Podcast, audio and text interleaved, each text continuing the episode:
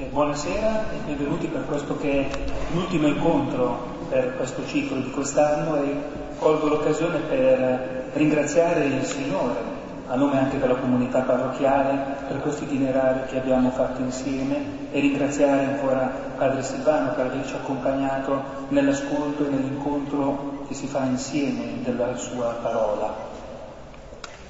Riprenderemo a ottobre, lunedì 12 ottobre, sperando in una configurazione della Chiesa un po', un po meno disagiata, un po' meno disagevole.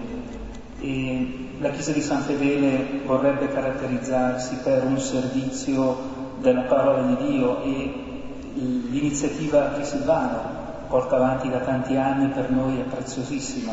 Allora la gratitudine al Signore per questa opportunità è grande a tutti voi l'augurio quindi di una buona estate che sia anche occasione di riposo e di eh, ripercorrere, ripensare, di ascoltare, di assaporare quanto in questi mesi Silvano ci ha proposto con l'augurio che appunto il Signore ci dia la possibilità di ritrovarci ancora insieme l'anno prossimo, a ottobre, lunedì 12 ottobre.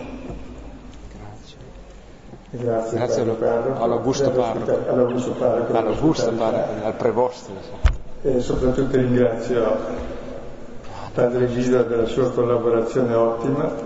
Grazie a te, grazie. E voi della vostra pazienza e, e perseveranza. Soprattutto. E chiedo anche preghiere perché l'estate è un po' lunga, andrò a nuocere altrove in giro per il mondo, abbastanza impegnato fino all'inizio d'ottobre, quindi seguiteci con la preghiera, come riparazione del male che vi, fatto, vi ho fatto almeno io.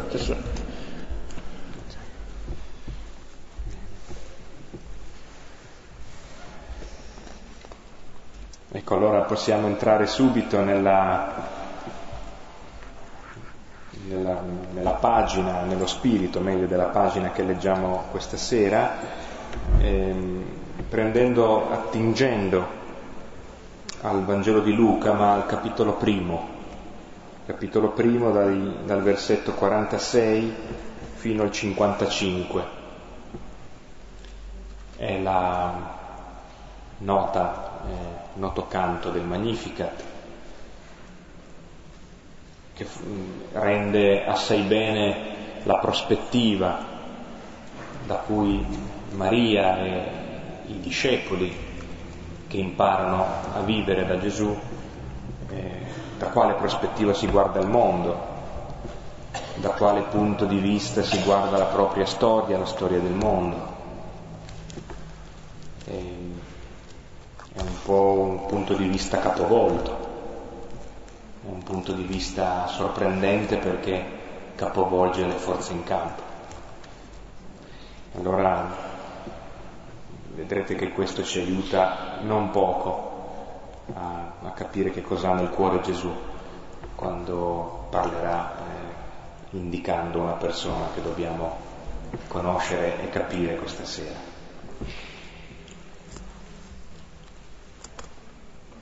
Luca 1, 46, 55. L'anima mia magnifica il Signore e il mio spirito esulta in Dio, mio Salvatore. Perché ha guardato l'umiltà della sua serva, dove in poi tutte le generazioni mi chiameranno beata. Grandi cose ha fatto in me l'Onnipotente e santo è il suo nome.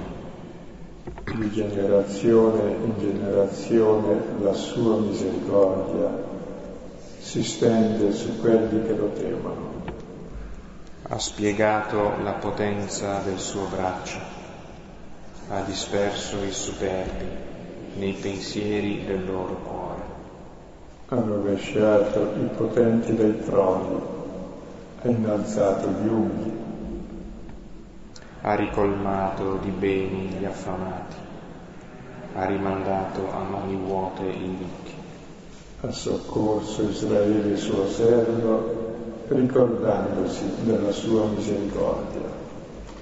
Come aveva promesso ai nostri padri, ad Abramo e alla sua discendenza per sempre. Gloria al Padre, al Figlio e allo Spirito Santo. Come era nel principio, ora e sempre, nei secoli dei secoli.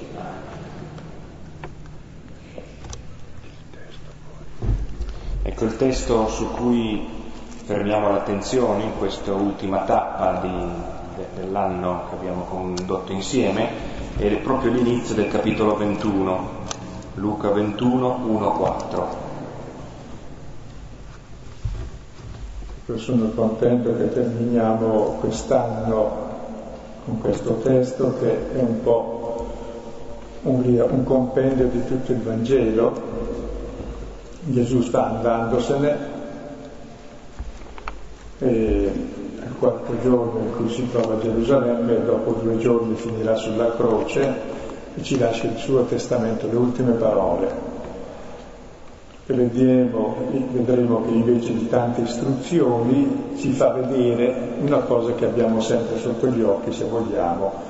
Quindi il maestro se ne va e ci lascia il suo successore, dove i vescovi e i papi sono successori di Pietro e degli apostoli, ma questa povera vedova è successore di Cristo. In lei vediamo il volto di Cristo, come in tutti i poveri, che ci fa vedere appunto chi è Lui e ci chiama a conversione. E prima di leggere il testo, una breve introduzione, ci troviamo appunto a Gerusalemme, gli ultimi giorni di Gesù, dove è entrato come Messia cavalcando l'asino, che è simbolo del suo messianismo, entra nel Tempio con l'asino e mette a soqquadro il Tempio, sarà il senso della sua morte, che Gesù venendo con l'umiltà e il servizio, cioè con l'asino, di cui è simbolo la croce, cambierà tutte le nostre immagini di Dio. Dio non è quel centro di potere che noi pensiamo, ma Dio è colui che in povertà e umiltà dà la sua vita per tutti. Qui conosceremo Dio e conosceremo cos'è l'uomo. E a Gesù gli chiedono qual è il suo potere con cui fa questo, di sconvolgere tutto l'ordine costituito dei sommi sacerdoti, degli scrivi che sono i teologi, e poi di tutti i potenti, gli anziani così. E lui risponde, eh, vi faccio una domanda, se mi rispondete vi risponderò cioè con quell'autorità il Battista ha fatto. E ai potenti non interessa la verità ma mantenere il loro potere. E allora Gesù spiega il potere di Dio che è quello della fedeltà ad oltranza, che è la pietra scartata dai costruttori. Il potere di Dio è quello di essere buttato via. Cioè sempre fedele, anche se lo butti via, ti resta fedele. È il potere di una fedeltà a tutta prova, cioè di un amore senza condizioni, che solo Dio può avere che è il contrario del potere di Cesare che può dare la morte, lui invece può dare solo la vita. E poi alla fine nessuno usò più interrogare Gesù e allora comincia a far lui una domanda che è la sintesi di tutto il Vangelo. Aveva chiesto a Gesù a metà Vangelo, voi chi dite che io sia? Gli hanno detto tu sei il Cristo. E adesso alla fine Gesù dice, e come mai Davide chiama il Cristo che suo figlio, il Messia, da Davide, lo chiama Signore. Cioè come mai voi che mi chiamate il Cristo, io che sono l'uomo Gesù, quell'uomo che gli scrivi dicono un bestemmiatore, che è indemoniato, che è da uccidere, che è pazzo, perché avviene in povertà e in umiltà su un asino, che non sfrutta il potere, eccetera. E, e come mai sono Dio io? Che senso? Cosa mi suggerisce su Dio? La mia umanità. Perché Dio nessuno l'ha mai visto, lui è il figlio che rivela chi è Dio. Quindi la prima domanda è la messa in crisi della nostra immagine di Dio, che sarà ciò che avviene nel seguito del Vangelo, quando si squarcerà il velo del Tempio, perché Dio è lì, in questa umanità, e in ogni uomo, e in ogni figlio d'uomo. E poi, se Dio è così, come sarà Messia? Come ci libererà e da cosa? E nessuno risponde. E Gesù allora continua il suo discorso, li chiama tutti e dice guardatevi dagli scribi, Abbiamo visto bene la volta scorsa chi sono gli scrivi, ne avete qui due esemplari. Uno e mezzo. Eh, bravo, ti do meglio. Uno e mezzo scritto. Che sono i teologi che spiegano bene la parola di Dio. Ecco, non guardate chi sa tante cose, ma non fa.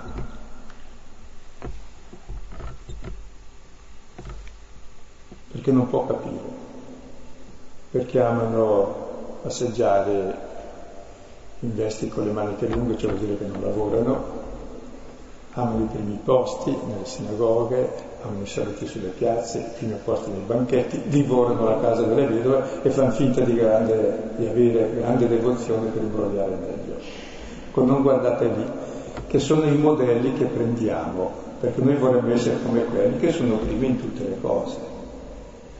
E dopo aver detto il modello da non guardare, ora prima di andarsene ci dice dove guardare e chi guardare. E Gesù ormai se ne va e nomina il suo successore, uno vero. Guardate lì. E sempre troveremo lì chi è il Signore.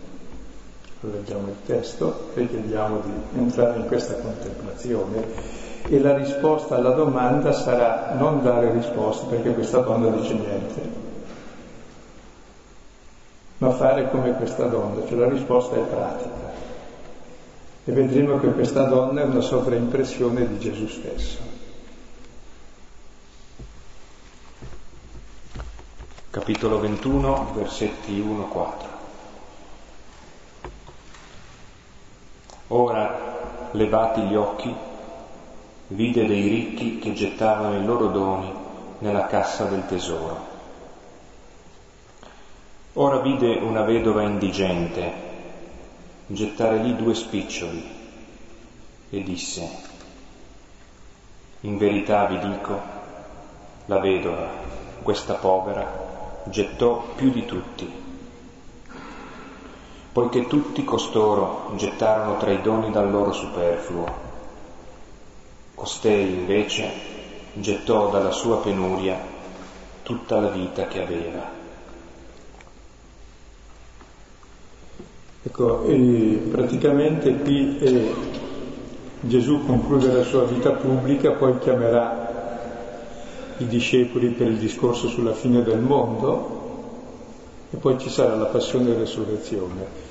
Quindi per sé in tono minore termina il Vangelo il maestro finisce qui le sue lezioni e da buon maestro ci dà il compito a casa. Ecco, che durerà fino alla fine del mondo questo compito, dove incontrarlo e che tipo di risposta dare. E la volta scorsa abbiamo visto dove non bisogna guardare, ora qui Gesù è davanti al Tempio, che verrà distrutto, leva gli occhi, vede dei ricchi che fanno le offerte e poi vede un'altra realtà. E allora vediamo cosa vede e cosa ci dice su ciò che vede e come ci chiama a guardare lì. Versetto primo. Ora levati gli occhi, vide dei ricchi che gettavano i loro doni nella cassa del tesoro. Ecco, Gesù leva gli occhi, come viene fuori l'altra volta questa espressione quando dice le beatitudini, che vuol dire che le beatitudini che Gesù dice secondo Luca non lo dice dalla cattedra, dall'alto in basso, ma lo dice dal basso in alto. Cioè gli altri stanno tutti sopra di lui, lui sta più in basso e li guarda e fa la sua autobiografia e dice chi è lui nelle beatitudini. Anche qui Gesù leva gli occhi, ecco, dalla sua cattedra che è l'umiltà, che è lo stare più in basso, perché è la vera cattedra di Dio, dove l'umiltà non è una virtù, non solo per via dello scritto famoso, perché se uno conquistasse anche l'umiltà sarebbe ancora più orgoglioso. Diceva una famosa scrittrice che l'umiltà è semplicemente la realtà vista con un minimo di buon senso che ci toglie tutti i deliri. Siamo tutti profondamente uguali. E la cattedra di Dio è l'umiltà, humus, è come tutti gli uomini. E prende come modello d'uomo il massimo comune divisore dell'uomo, che è non, quello che consideriamo non uomo. E da lì leva i suoi occhi e vede i ricchi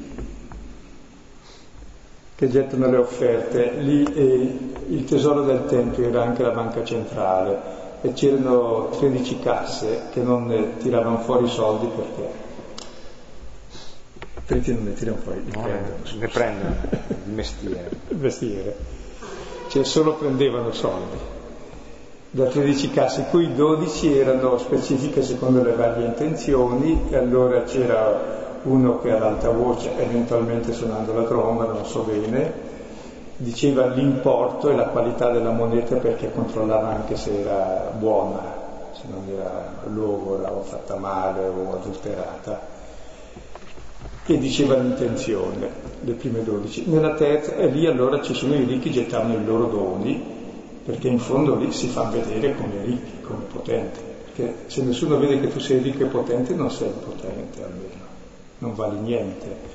Tra l'altro il ricco nel Vangelo di Luca, che è molto attento, è definito splendidamente nel racconto del cosiddetto ricco Epulone, come diciamo noi, dove Epulone non è il cognome, e vuol dire mangione, cioè definisce il ricco dal fatto che banchetta lautamente e veste splendidamente porpora e bisso, cioè non ha nessun nome se non ciò che mangia e come veste cioè è come appare agli altri.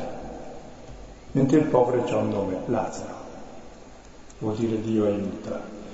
Ecco, allora si vede questi ricchi che è importante farsi vedere, oltre che ricchi, molto buoni, con tante buone intenzioni che sono le intenzioni delle offerte e molto generosi. Nella cassa del tesoro del Tempio, che subito dopo Gesù dirà andrà tutto distrutto. Pensavo, ehm, anche se questo che dico in qualche modo rivela quello che poi la sequenza del brano ci fa incontrare, no? Ma allora Gesù, eh, come veniva detto, sta in basso, guarda in alto, eh, vede di questi, questi ricchi che gettano i loro doni nella casa del tesoro, che tra l'altro ci sono anche delle connotazioni acustiche, se uno lavora un po' di immaginazione, ma non troppo eh, in, in, questi testi trova anche delle suggestioni non solo visive ma anche, anche acustiche in questo caso, perché le monete fanno rumore, eh, tintinnano e cadono magari in sequenza a pioggia, no? è interessante, probabilmente c'era una corsia che faceva accompagnare no? queste, queste monete, quindi bisogna anche immaginare un po' una, così un po' una situazione eh, interessante dal punto di vista delle suggestioni dell'ambiente. Siccome si è parlato molto del, eh, del libro e del film Gomorra, se chi l'avesse visto, chi magari lo vedrà, eh, noterà o avrà notato che una delle suggestioni forti del film è il rumore del denaro viene contato continuamente, anche quando sono biglietti fa rumore, fa rumore. Quindi, ehm, Anzi solo il denaro fa rumore. esatto. esatto. Quindi eh, noi veniamo dall'insegnamento però che subito ha chiuso il capitolo 20 in cui ehm, Gesù rimprovera gli scribi che eh, pregano per apparenza, fanno queste lunghe preghiere e ostentano eh, le lunghe preghiere ehm, per essere visti. E in qualche modo l'immagine che ne segue è di nuovo eh, di questo genere, ma lo scopriamo dopo. Adesso la prima cosa è che ci viene detto che Gesù è lì e osserva l'ha fatta l'offerta, chi lo sa. Se si mettono le lapidi, se si danno i soldi perché si mettono le lapidi. Perché si fanno le chiese come quelle di San Fedele. O si fa la quadreria esatto, della Cagranda. Esatto, o ci aiutano a restaurare, peraltro. Quindi, eh, così sono ricchi, sono i nostri modelli, così possono fare il bene, no? Oh.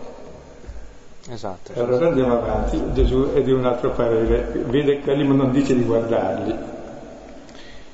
Ora, ora vide una vedova indigente gettare lì due spiccioli e disse. Vide i ricchi, vide una vedova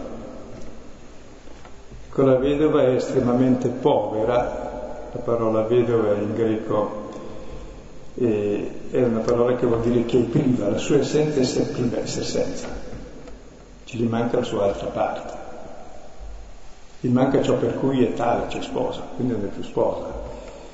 Poi nella cultura ebraica la donna esisteva in quanto di qualcuno, la vedova è di nessuno, D'altronde anche noi viviamo se siamo di qualcuno, perché se uno è di nessuno non esiste. E questa è estremamente povera perché gli manca la sua parte. E tra l'altro appunto tutti i poveri sono di Dio perché si nomina difensore delle vedove e degli orfani, siamo tutti di Dio. Allora questa vedova in fondo dice anche la nostra natura, anche la natura della Chiesa che in fondo è vedova, eh, sì, è sposa del Signore, ma voi l'avete visto, è assente.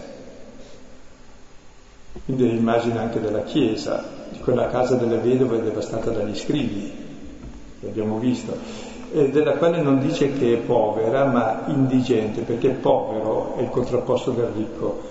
Il ricco è uno che ha tanto senza fatica, il povero ha poco con fatica.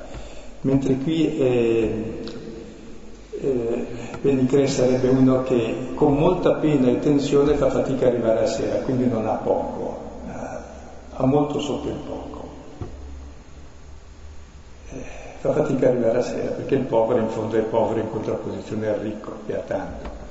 Questo invece ha quasi niente e ogni giorno una tensione, c'è sotto il verbo tendere, per arrivare a sera, a fare un tiro la sera, a tirar sera e getta due spiccioli. E la parola gettare esce cinque volte, gettare, gettare, gettare, molti modi di gettare. Due spiccioli sarebbero il, il, lo spicciolo è proprio il resto, sono due centesimi, due mezzi centesimi anzi. Tra l'altro due. E Gesù leggerà tutto ciò che aveva, poteva gettarne uno, no? richiama anche i due denari che ha dato il Samaritano, richiama anche i due comandamenti che sono uno solo, l'amore di Dio e del prossimo, e richiama anche la sua estrema povertà, questi due spiccioli. Ecco, questa vedova vedremo adesso. Gesù chiama i suoi discepoli, dice nel passo parallelo Marco, a guardare lì. Dice non guardate là, per favore venite, guardate lì. Si siede e spiega. Cioè, e questa donna, tra l'altro il Vangelo era cominciato con una donna, la suocera di Pietro che serviva, termina con questa donna che getta tutta la sua vita. Questa donna è l'unica che ha ereditato il Vangelo, come la suocera di Pietro che dall'inizio serve, Gesù si definisce come colui che serve. Gesù è quello che dà tutta la sua vita, questa donna è quella che dà tutta la sua vita. Quindi se vogliamo avere un maestro nella fede, non dovete guardare noi scrivi, neanche i successori degli apostoli, fa quel che possono anche loro come noi. Dobbiamo guardare questa povera gente che ha scritto davvero la storia della Chiesa e la scrive ancora adesso, tutti i poveri cristi del mondo. E Gesù è astuto, se ne va e ci dice adesso guardate lì, io me ne vado, i poveri li avrete sempre con voi e anch'io sarò sempre con voi. Ciò che farete loro l'avete fatto a me e ciò che fate a me salva voi. Non salvate i poveri, sono loro che vi salvano. Guardate lì. E il povero pone al centro la nostra umanità perché prima di tutto ci dice ciò che siamo tutti. Siamo ciò che riceviamo e siamo soprattutto ciò che diamo. E, e questa, aveva già detto, questa donna è lo scriba definitivo, tutti gli altri sono da buttare via. Dice appunto non guardatela.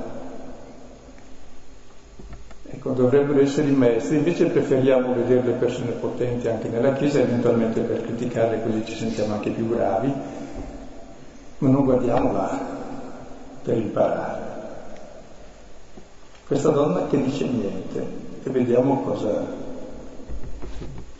Sì, sì, c'è anche qui, no? Eh, giusto per insistere sulla, sulla connotazione acustica, i due spiccioli eh, evidentemente fanno anche un contrasto da, d'ambiente, cioè, specialmente se magari segue a uno che avrà buttato con grande generosità eh, la, le, le, il proprio superfluo. Quindi c'è anche un contrasto che è intuibile ed è bello rendersi conto di quando il Vangelo ci permette questo tipo di, ehm, di dettagli. E, peraltro Marco che ha un brano parallelo a questo eh, nota come Gesù eh, prima di, di, dare l'insegnamento, eh, che adesso ascoltiamo anche da Luca, eh, chiama a sé no? i discepoli, in questa chiamata che, che eh, mi faceva notare Silvano, l'ultima chiamata dei discepoli, a sottolineare quello che hanno visto, e poi Marco è anche quello che ci fa entrare nella passione attraverso la casa di Betania, cioè dove lì c'è un'altra donna che simbolicamente dà tutto e spreca il profumo e, e spezza eh, il vasetto prezioso di alabastro che eh, si perde e il vasetto è ciò che era contenuto nel vasetto. E anche quello è un gesto che Gesù legge come annuncio e senso di tutta la sua vita, che, che culmina in una, in una vita spezzata, in una vita data a fondo perduto, che non si recupera più come il profumo, una volta che è andato è andato.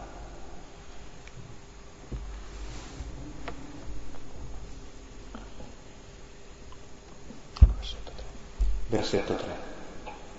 E disse, in verità vi dico, la vedova, questa povera, gettò più di tutti.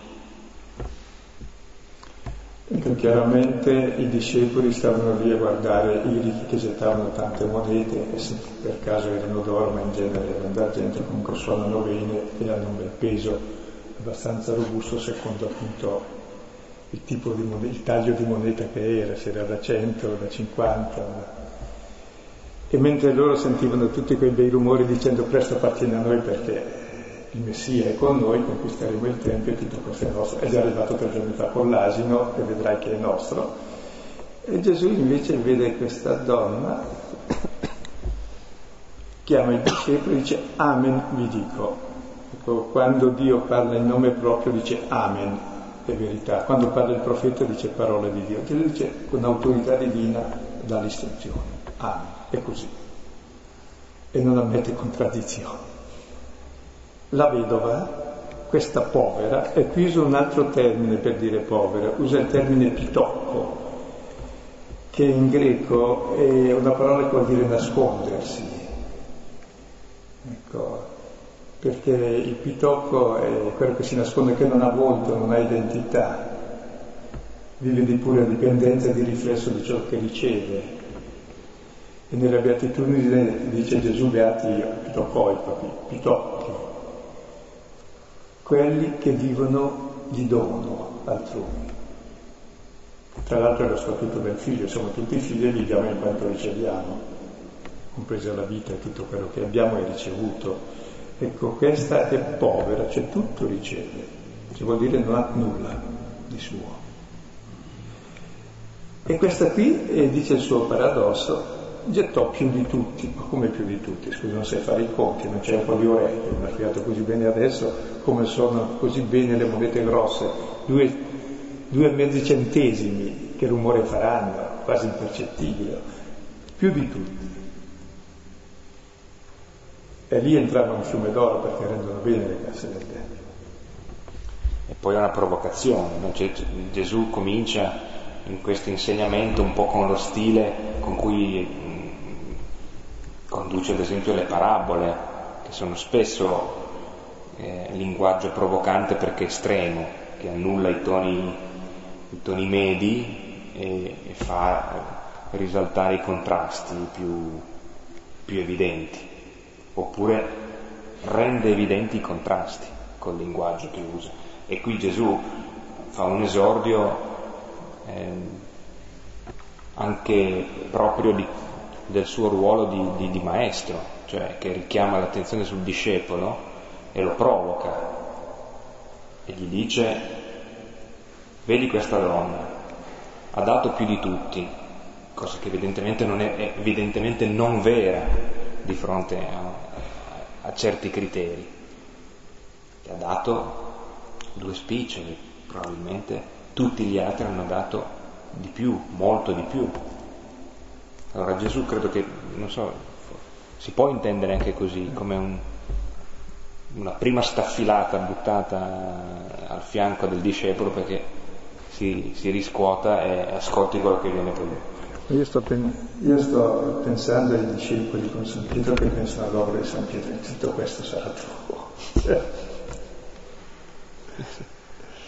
Che c'era un professore di fenomenologia delle religioni gregoriane, quindi al di fuori di ogni sospetto, che diceva delle religioni non importa se crede in Dio, ma perché di certe religioni non le sai fatto comune che chiedono soldi e che fanno soldi. Se tu vuoi fare soldi, fai una setta in Brasile o nel terzo mondo, subito eh, ti riesce, basta garantire la salvezza, si dà tutto per la salvezza. E Dio ti garantisce la salvezza e, e vuoi lesinare sulla tua salvezza. Oltre alla salute, il successo poi ne guarisci uno. e i soldi, e se poi c'è, ci sono vari santi che ti danno tante cose. Quindi ammiravano tutto questo pensando, eh, va bene, chissà quanto bene faremo con questo, eh? Altro che rotto per mille, avanti. Quando saremo noi padroni del Tempio. Versetto 4. Poiché tutti costoro gettarono tra i doni dal loro superfluo. Costei invece gettò dalla sua penuria tutta la vita che aveva. Ecco, dalla spiegazione molto evidente. Questi gettarono tra i doni il loro superfluo, cioè quello, il superfluo è quello che tracima fuori dalla coppa, quindi va perso comunque, che è poco rispetto a quel che c'è dentro, il superfluo. Perché per il ricco nulla è superfluo. Solo fa finta che sia qualcosa di superfluo per apparire e dare in modo da apparire buono, perché sennò gli serve tutto a lui. Ecco, questi fanno l'elemosina a Dio con il loro superfluo, ma Dio ha bisogno di nulla, Dio. Ne ha bisogno né di tanto né di poco, è Lui che dà tutto, Dio. Mica ha bisogno delle nostre offerte, ci vedete, le vostre offerte. Dio è amore da tutto, anzi Dio è estremamente povero perché non ha nulla, da tutto se stesso. Il figlio ha nulla, riceve tutto dal padre, anche il suo io. Il padre ha nulla, riceve la sua identità di padre tutto dal figlio. L'essere del padre è essere dell'altro, addirittura il suo essere è essere dell'altro e viceversa. Ecco, sono nella logica dell'amore, dove uno non è ciò che dà, o ciò che ha soprattutto, ma ciò che dà. E se annulla da se stesso ed è se stesso, e Dio dà se stesso. E cosa si aspetta Dio che amore? Non si aspetta né tanto né poco, si aspetta di essere amato, c'è un altro che gli dà se stesso, come fa questa donna. Quindi vedete il cambio di logica totale rispetto a, alle monete di cui si parlava prima, è un'altra cosa qui. Si tratta non di fare delle elemosine a Dio e di dare del superfluo per apparire anche devoti.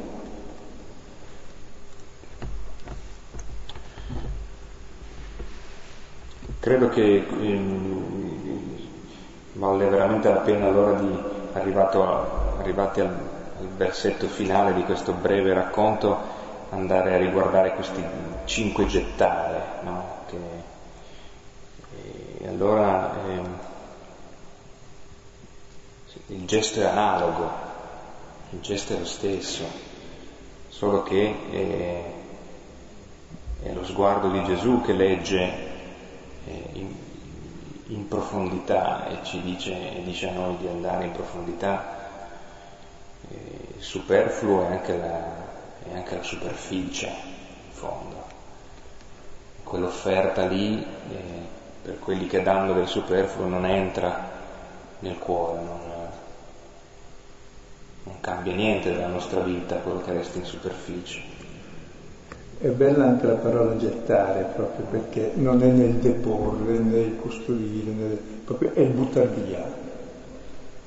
Tant'è vero che anche le immondizie si chiamano le cose gettate, cioè è, è, tutto ciò che avanza si getta via, no?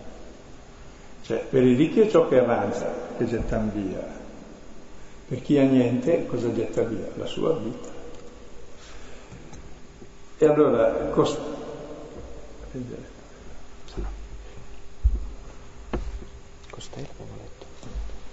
Allora, costei invece dalla sua penuria, in greco c'è una parola che dice l'ultimezza, la isteria, cioè, e occupa proprio l'ultimo posto, perché chi serve occupa sempre l'ultimo posto, chi occupa il primo posto semplicemente sta sopra gli altri, li domina, li tiene nella già fa, sì che gli altri gli servano o lo servano. Chi invece serve si pone ultimo e l'amore per sé si esprime nel servizio, nella stima dell'altro, per porsi ultimo. Per questo Dio è l'ultimo di tutti e servo di tutti. E il figlio dell'uomo è ultimo di tutti e servo di tutti. E costei, nel suo essere ultimo, proprio perché è ultimo, gettò tutta la vita che aveva, dice il testo greco, cioè interpreta quelle due monetine, si traduce in genere cioè, tutte le sue sostanze. In realtà usa la parola vita per dire che in quelle due monetine c'è tutta la sua vita. E lei getta se stessa. Perché? Perché ha nulla da dare da se stessa. Tutto quanto, tutto quanto, tutto quanto aveva, tutto quanto. Cioè in fondo cos'ha? Niente, da se stessa in quel gesto. Tra l'altro poteva tenerne una, si sarebbe comprato almeno mezza cipolla Ecco, invece no, tutto. Ecco, non perché Dio voglia tutto, Dio vuole niente, però c'è una logica, che Dio veramente ci ama da tutto se stesso e la risposta unica possibile è amare come siamo amati. E l'amore non consiste nel dare cose, ma nel dare la vita. E se dai la vita hai la vita, se la tieni la perdi. Perché la vita è dono e amore. Se la tieni è soffocata, è uccisa come respiro, se lo trattieni muori. Se lo dai, vivi. Ecco, questa donna fa in anticipo ciò che fa Gesù, che sarà il vero Tempio, la vera presenza di Dio, da tutto, è come Dio. Quindi le due icone che abbiamo eh, di Dio, del Signore Gesù nel Vangelo, prima è la suocera di Pietro, poi c'è questa vedova. Poi c'è la metafora, se ricordate, della chioccia e poi anche dell'asinello. Sono eh, il simbolo di chi è Dio, un molto diverso da quel che pensiamo. E quella suocera guarita dalla febbre del dominare che avevano Pietro e tutti gli altri in quella casa, di essere i primi, e lei si mette a servire. E ora è questa qui che dà tutto quanto aveva. E questa donna chiaramente è, è, quasi inafferrabile, nel senso che noi guardiamo sempre altrove, cioè preferiamo altri maestri perché noi vogliamo essere come i maestri che abbiamo. Quindi vuol dire che abbiamo introiettato un modello di Dio e di uomo falso. Noi vorremmo essere come i ricchi per far tanto per bene, no? E invece guarda te cosa dice Paolo, conoscete la grazia del Signore nostro Gesù Cristo, che da ricco che era si fece povero per arricchirci con la sua povertà. 2 Corinzi 8-9. Cioè entrare in questo mistero di Dio che essendo amore tutto dà e tutto riceve e riceve la sua identità nel dare se stesso. Quindi non c'è più questione né di potere né di dominio, né di... c'è proprio questo servizio, che è l'espressione concreta dell'amore, e questo gettare la vita, che non vuol dire buttarla via, ma vuol dire realizzarla in pienezza, cioè diventa come Dio, che sa dare la vita. Ecco, Gesù se ne ci lascia questo che Paolo chiamerebbe il buon profumo di Cristo. Dice dei cristiani, ancora nella seconda lettera di Corinzi, capitolo secondo, versetto 14, dice, voi siete il buon profumo di Cristo, che lo avverte. È la, la sua presenza invisibile. Perché quando noi pensiamo allora a Dio, eh, ragioniamo su Dio, al di là di quello che qualcuno può dire ma si sbaglia, da comunque parte del cattedra venga detto, dobbiamo tenere come luogo teologico primo la scoperta di Dio i poveri, come avete Gesù. Ciò che avete fatto al più piccolo tra questi l'avete fatto a me. Beate voi poveri, vostro è il regno. E il regno è il figlio, che è il povero che è tutto del padre, e per questo è figlio e allora suo è il regno del Padre. E questo profumo che direi non abbiamo neanche naso per percepirlo perché percepiamo piuttosto eh, o ci va bene il modello dei grandi e dei potenti e a molti va bene così e non hanno il minimo dubbio e fanno le loro crociate e vanno avanti imperterriti per amore di Cristo a fare il male imperterriti oppure che se non approvano questo criticano chi fa così. Ma abbiamo il fiuto per guardare oltre i ricchi, come vedevano i discepoli guardavano solo i ricchi perché interessavano le offerte grosse. Abbiamo l'occhio evangelico per vedere queste realtà nella storia, perché il mondo è retto in piedi ancora da queste persone, mica dai potenti, mica da chi ci prende il giro, mica da chi ci domina. Anche la famiglia va avanti perché qualcuno ama e serve da se stessa. La vita va avanti solo per quello, anche le relazioni. Tutto va avanti solo per questo, ma abbiamo questa percezione. Ecco, con questo Gesù ci lascia, basta finire un insegnamento, che è la sintesi un po' di tutta la sua dottrina. Ci lascia con questa vedova a guardarla. E poi parlerà della fine del mondo perché il mondo è già finito se guardiamo e nasce il mondo nuovo.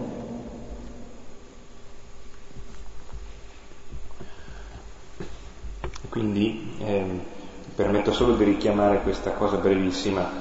Eh, la logica di tutto questo eh,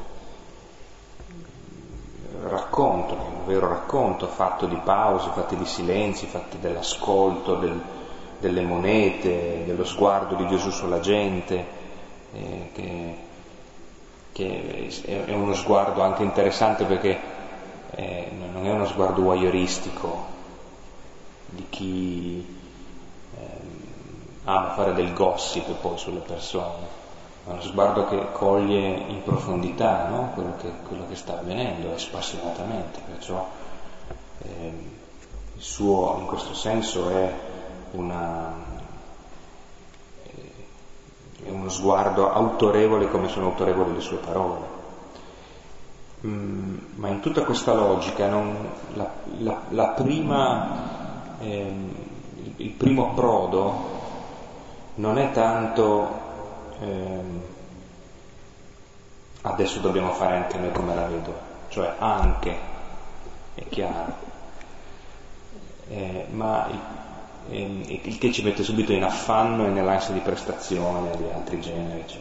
Invece mi sembra no, la logica prima di poter fare anche noi così, o, o comunque passaggio indispensabile per avvicinarci a fare anche noi così, è capire che Dio è così.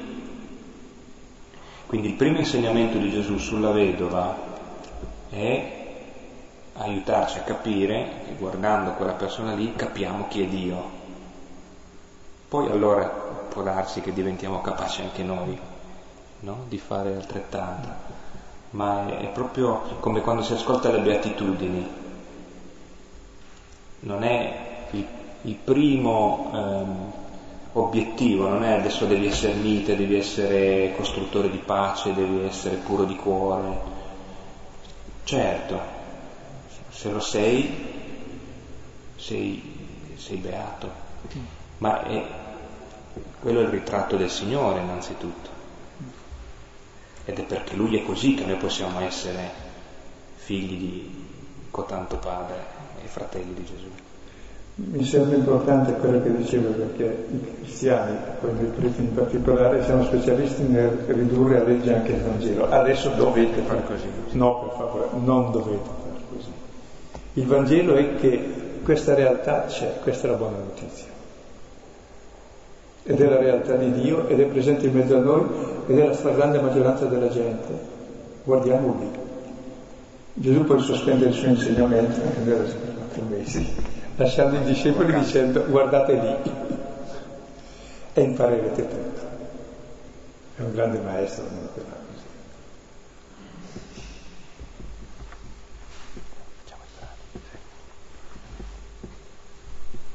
Ecco, allora come Gesù dà i compiti per le vacanze anche noi. Ehm, vacanze lunghe su. Vacanze lunghe, quindi avete tempo di riprendere tutto l'itinerario di questo anno ma come approfondimento di questo testo ci sono diversi brani del, del, Vangelo di Luca, appunto, che può essere utile alla luce di questo testo andare a rivedere. E quindi Luca 4, 38, versetto 38 e seguenti.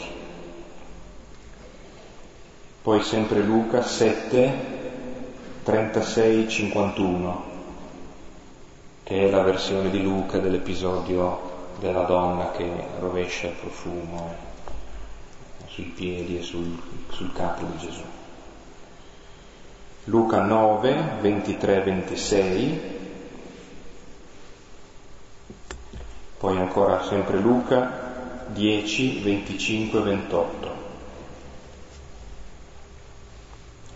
Poi ci sono tre passaggi paolini che sono eh, già stati in parte citati. Uno è la prima lettera ai Corinti, capitolo primo, versetti 26-31. E poi dalla seconda lettera ai Corinti, 2 Corinti 2, 14, che è appunto la, dove troviamo l'espressione del profumo di Cristo, e poi sempre 2 Corinti capitolo 8, versetto 9, in cui Paolo, come spesso gli accade, parlando di questioni anche pratiche, in questo caso sta organizzando una colletta, eh, guarda caso, denari, appunto per la chiesa di Gerusalemme, e butta lì appunto uno spicciolo, un versetto in cui ritrae la sintesi del cammino di Gesù che da ricco che era si è fatto povero per arricchirci con la sua povertà. 2 Corinti 8, 9.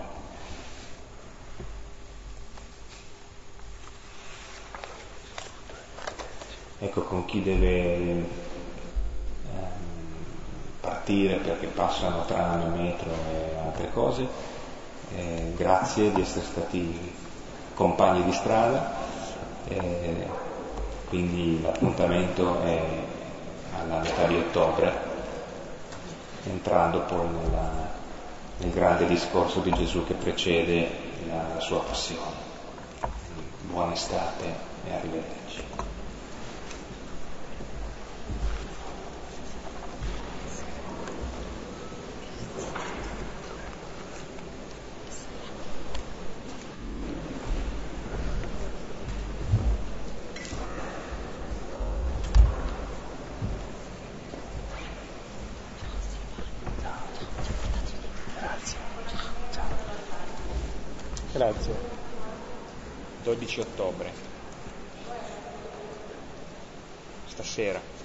ハハハ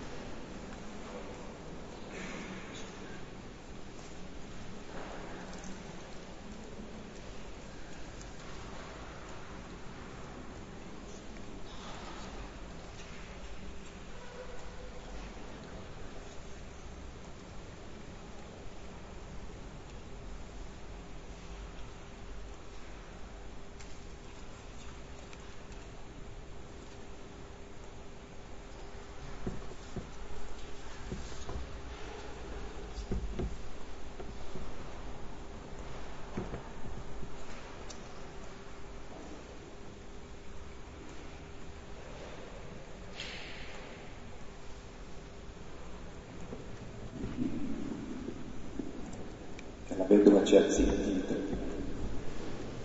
Se è così è perfetto, possiamo andare via anche noi subito. Che penso davvero che sia un po' così.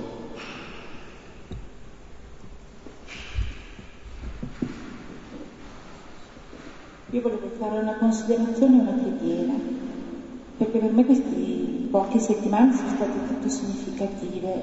Eh, soprattutto mi eh, il vuoto assordante che accompagna questa spianata del Tempio, fatta di quello che anche noi ritroviamo nelle nostre giornate, di assedi, poteri astrusi, vuoti, che mandano emissari e poi si contraddicono, poi si schierano. Eh, non avevo mai avuto questa percezione sentendo le cose frammentate domenica dopo domenica di questo assedio mi sembra che Gesù risponda con quella che è l'unica salvezza del povero, con la dignità, con il rimandare avanti. E che culmina in questa vedova di cui alla fine noi non sappiamo niente, perché di questi personaggi poi non si dice, magari vanno a casa e non sono così virtuosi, però mi sembra che quello che anche noi vediamo nelle persone più sfortunate, più povere che ci circondano che c'è la percezione in certi momenti che quando anche si è molto soli, molto poveri, c'è sempre qualcuno che è più povero, più solo che ha bisogno di noi. Per quello mi sembra che sia richiama un'autenticità che veramente prego e desidererei tanto avere per me nel mio cuore e che auguro sinceramente a chiunque.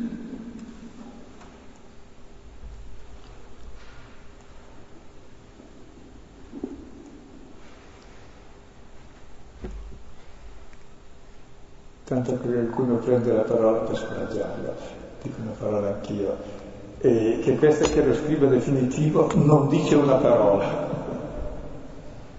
non fa neanche grandi gesti, il gesto minimo fattibile, eppure è il grande maestro che ci viene lasciato.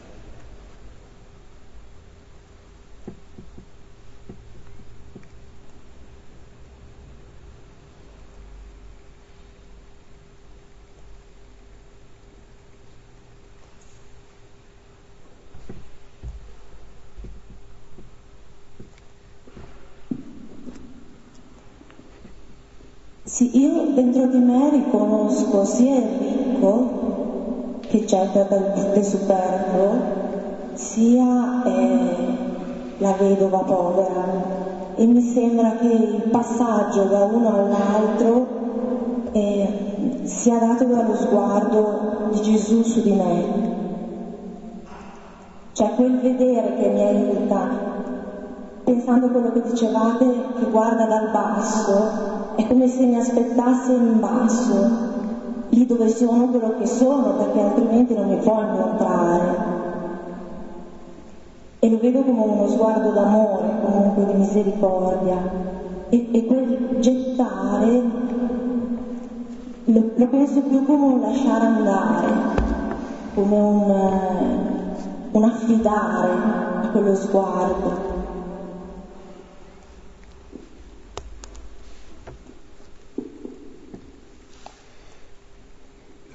Io ho il vantaggio da questo punto che non riesco mai a sentire le domande perché ho gli altri parlanti dietro, quindi mi va bene. quindi potete dire qualunque cosa non ribatto.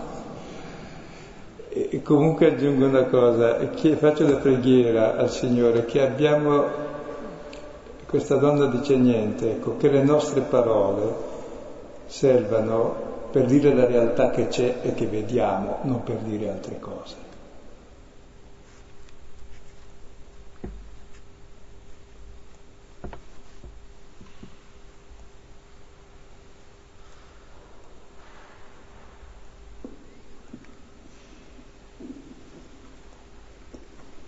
Io volevo solo ringraziare per questo anno di accompagnamento, per esserci stato sempre la fatica e l'impegno.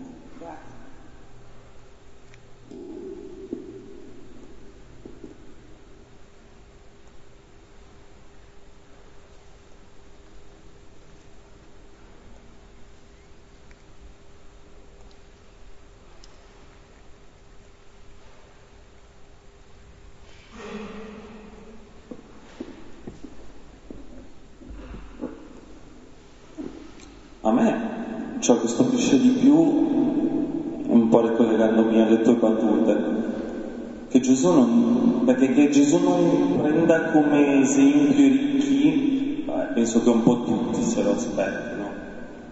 Il discorso che probabilmente una persona si aspetterebbe che dica poco prima della morte, beh, prendete spunto da Pietro, da Giovanni, insomma, da queste persone che sono cresciute con me.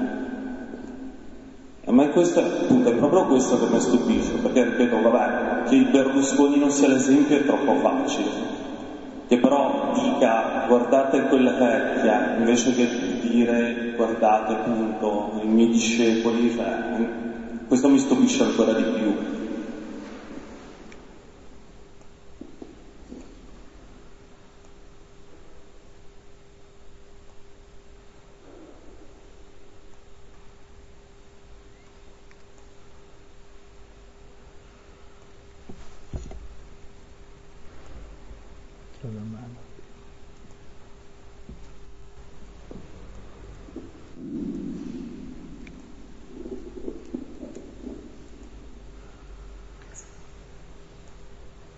Pensavo che vale la pena essere poveri solo per questo, perché Dio si fa servo dei poveri, cioè è dalla parte e quando, pensando alle beatitudini anche, eh, quando dice gli afflitti saranno consolati, no? Vale la pena qualsiasi cosa anche di dolore pur di avere dalla propria parte questo amore straordinario, no? Penso anche ai poveri, ma concretamente le persone che io ho conosciuto povere, anche tra le mie amiche, veramente è incredibile quando non c'è più soluzione, allora c'è un intervento che può essere solo divino. Cioè, e anche nella mia vita quando ho visto che non, mm, non c'era più soluzione, allora quando siamo veramente piccoli e poveri, allora lì Dio ti serve e vale la pena solo per questo. Bene. Io chiedo a Dio anche il capovolgimento del nostro modo di pensare. Non è che dobbiamo avere Dio dalla nostra parte, Dio dalla parte di tutti.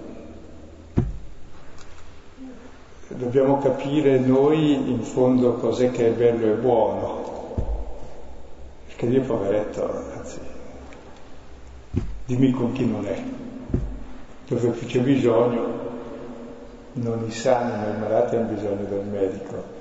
Quindi il problema è come condurre una vita sana e bella. Ecco. E questa vedova ci insegna dove il senso della vita è il saper dare la vita, non togliere la vita e neanche dar tante cose, neanche far tante cose. Perché la vita è un dono, nella misura in cui lo sai donare è vita. Chi invece investe in un'altra direzione evidentemente Dio sta con lui perché cerca tutti, quindi cercherà anche lui soprattutto.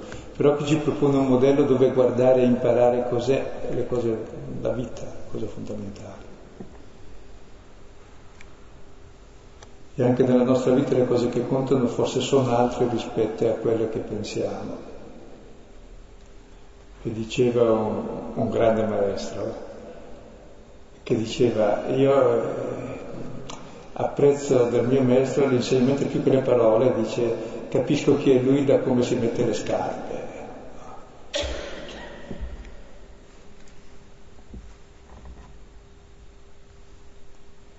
Altri da come fanno le scarpe agli altri, vero?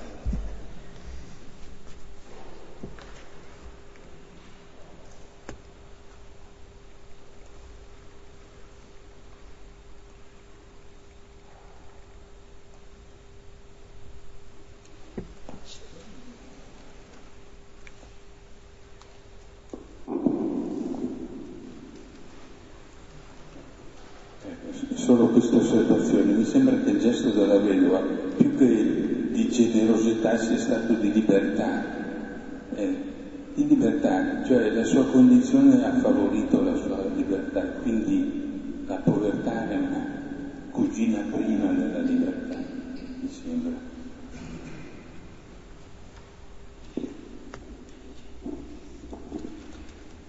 Dici una cosa saggia per chiudere.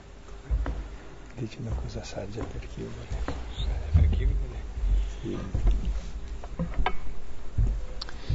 Diceva Silvano di dire una cosa saggia per chiudere. Io cose sagge non ne ho quasi mai dette, quindi improvvisare.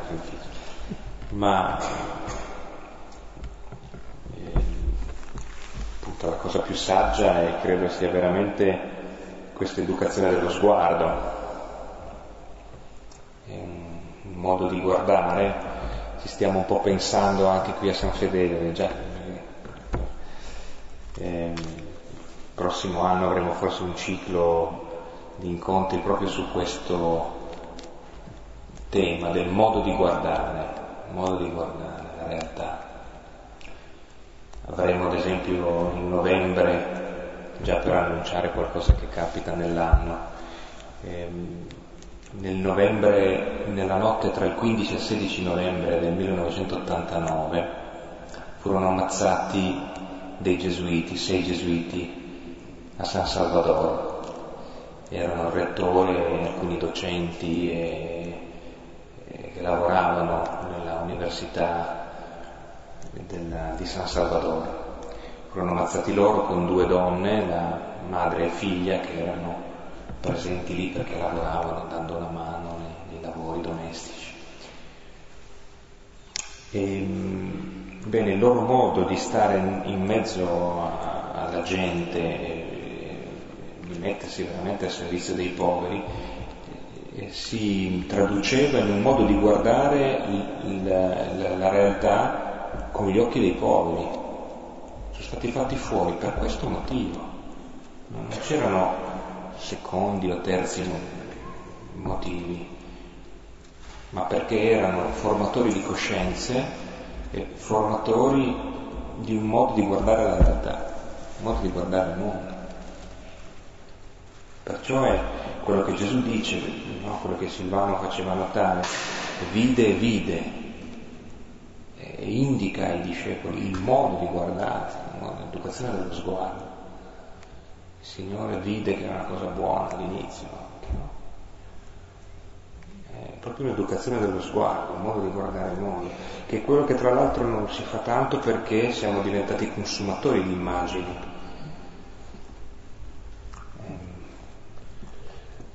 Scusa, e tra l'altro mi sembra che è l'unico testo che Gesù dice guardate lì, cioè proprio l'unica immagine che suggerisce alla fine di star lì, dove definitivamente lo incontriamo e ce l'abbiamo sempre sotto gli occhi anche se non vuoi, e quando incontriamo questa gente ci giriamo dall'altra parte, ecco, comunque ci siamo sempre.